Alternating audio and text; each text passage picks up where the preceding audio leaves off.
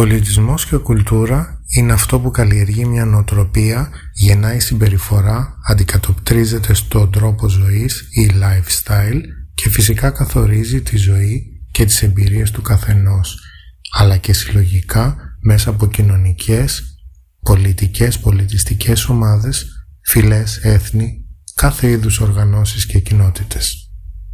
Έχουμε φαινομενικά δύο ανεξάρτητες διαστάσεις του νου αλλά και διαφορετικές περιοχές του εγκεφάλου. Από τη μια, τον εξελικτικά νεότερο νου που απέκτησε συνείδηση του εαυτού του, τον συνειδητό νου που χρησιμοποιεί εμπειρίες, μνήμες με φαντασία και δημιουργικότητα ή κανόνες λογικής, όπου υπάρχει αυτή η εκπαίδευση.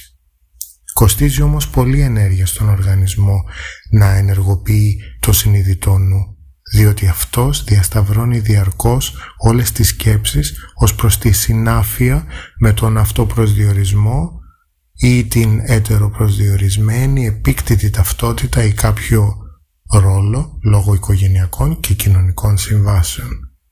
Κοστίζει πολύ ενέργεια και είναι αργή όταν δεν βασίζεται σε αρχές ή συνειδητή λήψη αποφάσεων. Από την άλλη, τον ασυνείδητο νου που είναι μια ιεραρχική οργάνωση, ένα δίκτυο πεπιθήσεων από εγγεγραμμένες εντυπώσεις που έχουν γίνει από μηδέν χρονών μέχρι σήμερα.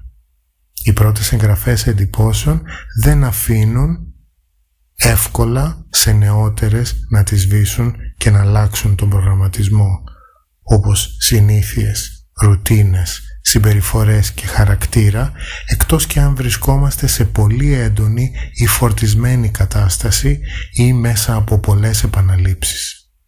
Γι' αυτό και κατά το περίπου 95% του χρόνου ο εγκέφαλος λειτουργεί στον αυτόματο ασυνείδητο πιλότο. Οι άνθρωποι που ξεπερνούν το ποσοστό αυτό σε κάποιο βαθμό εξελίσσονται αναπτυξιακά. Φυσιολογικά αυτό αντικατοπτρίζεται και στις δραστηριότητες και στο έργο τους. Τι είναι λοιπόν ένα λάθος σε αυτά τα πλαίσια; Ο καθένας μας κάνει πότε πότε κάτι που δεν πάει καλά και φέρνει ανεπιθύμητα ή δυσάρεστα αποτελέσματα. Αυτό μας δίνει την ευκαιρία να μάθουμε.